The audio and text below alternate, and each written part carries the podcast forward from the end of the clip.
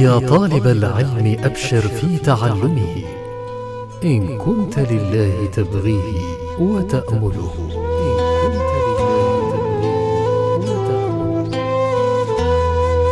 أنا ومعلمي. مبارك الكباسي وإدريس محمد. المادة من كتاب مهمات التوحيد. لفضيلة الشيخ عبد الرحمن بن جاسم الباكر.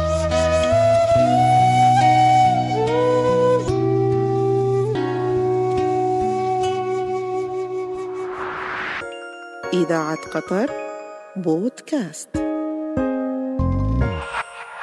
السلام عليكم ورحمة الله وبركاته يا معلمي. وعليكم السلام ورحمة الله تعالى وبركاته.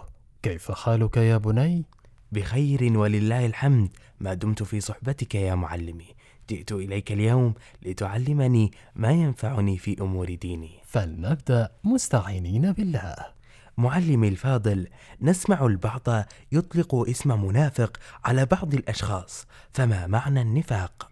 النفاق هو إظهار الإسلام وإبطان الكفر وهل للنفاق أنواع يا معلمي؟ نعم النفاق نوعان وهما النفاق الاعتقادي وهو النفاق الأكبر الذي يظهر صاحبه الإسلام ويبطل الكفر والنفاق العملي وهو عمل شيء من أعمال المنافقين مع بقاء الإيمان في القلب ومنه صفات المنافقين التي ذكرها النبي صلى الله عليه وسلم بقوله أربع من كن فيه كان منافقا خالصا ومن كانت فيه خصلة منهن كانت فيه خصلة من النفاق حتى يدعها إذا اؤتمن خان وإذا حدث كذب وإذا عاهد غدر وإذا خاصم فجر ما هي الفوارق يا معلمي بين النفاق الاعتقادي والنفاق العملي؟ إليك الفوارق بين النفاق الاعتقادي والنفاق العملي.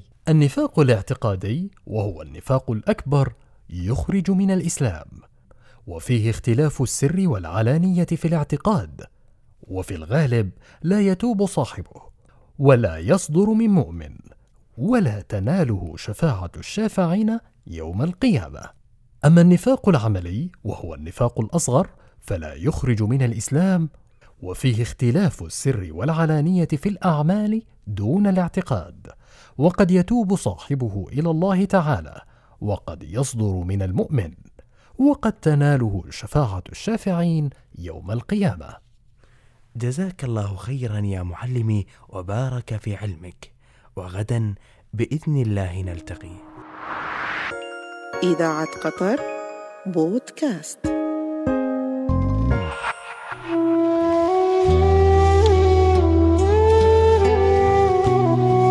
يا طالب العلم أبشر في تعلمه. إن كنت لله تبغيه وتأمله.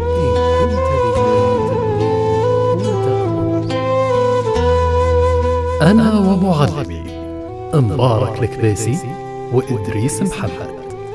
المادة من كتاب مهمات التوحيد لفضيلة الشيخ عبد الرحمن بن جاسم الباكر.